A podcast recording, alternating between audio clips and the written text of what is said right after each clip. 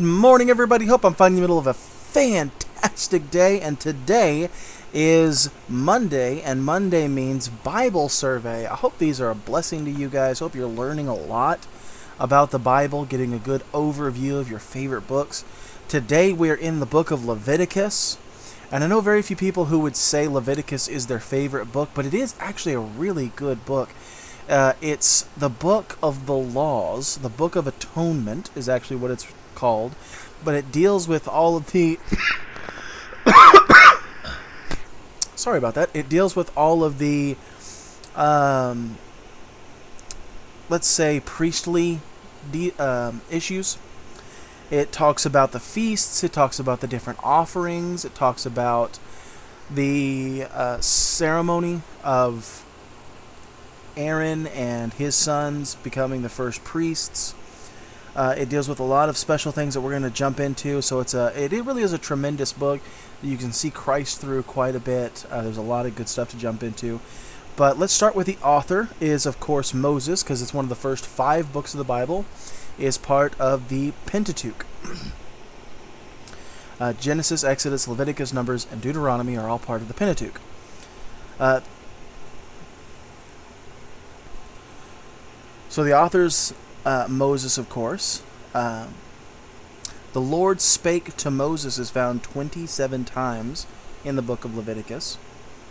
And everything is spoken out of the tabernacle of congregation, which is different than the actual tabernacle where the, the sacrifices were, where the, the different pieces of furniture were, like the laver, the table, the altar of incense, the table of showbread.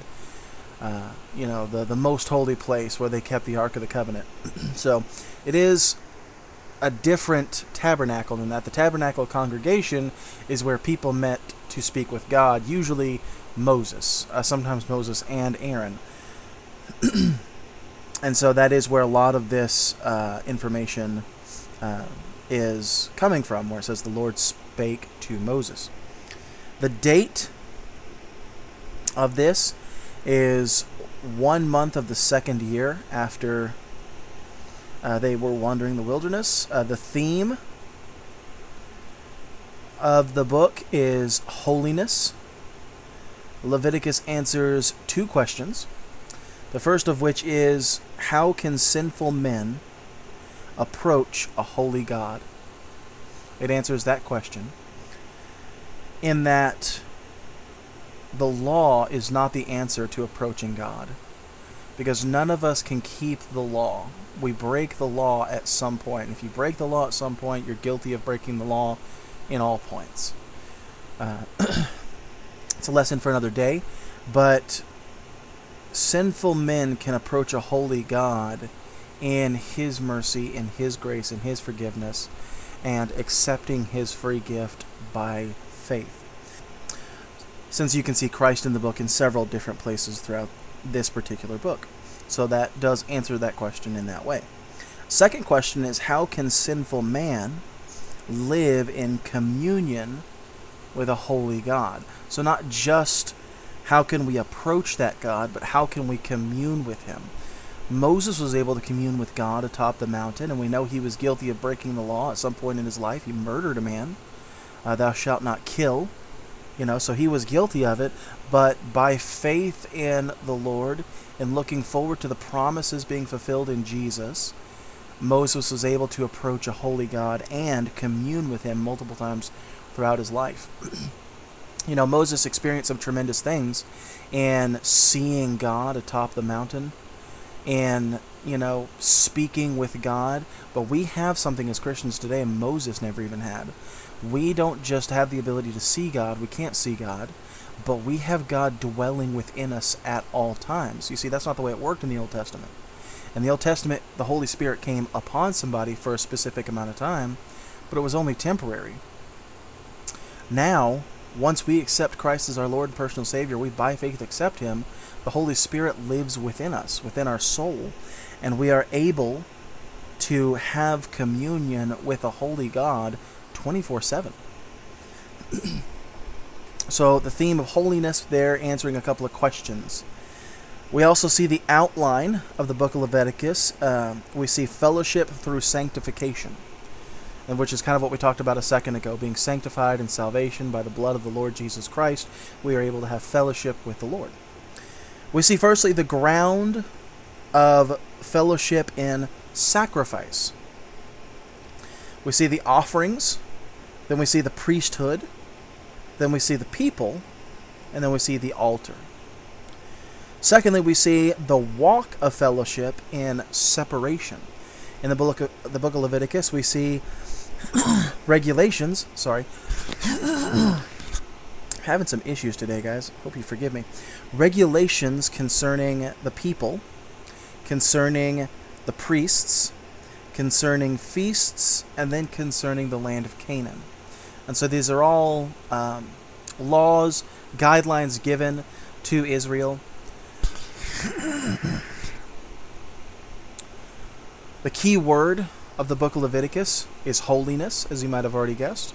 It's mentioned one hundred fifty-three times throughout the book. And the key verse of the book of Leviticus is Leviticus fifteen thirty-four. Leviticus fifteen thirty-four, let me look up for you real quick. I might have just let you look at this on your own time. I encourage you to study the scriptures, but I know most of you probably won't, no offense. Leviticus thirteen, I'm sorry, fifteen, no, no, sixteen. I can read my own handwriting. Leviticus sixteen thirty-four, which says, it's a good thing I looked it up, and it says, "And this shall be an everlasting statute unto you, to make an atonement for the children of Israel for all their sins once a year. And he did as the Lord commanded Moses." So, talking about uh, being an everlasting statute to make atonement for the children of Israel, uh, he did as the Lord commanded Moses, and so all of the themes sort of captured in that one verse.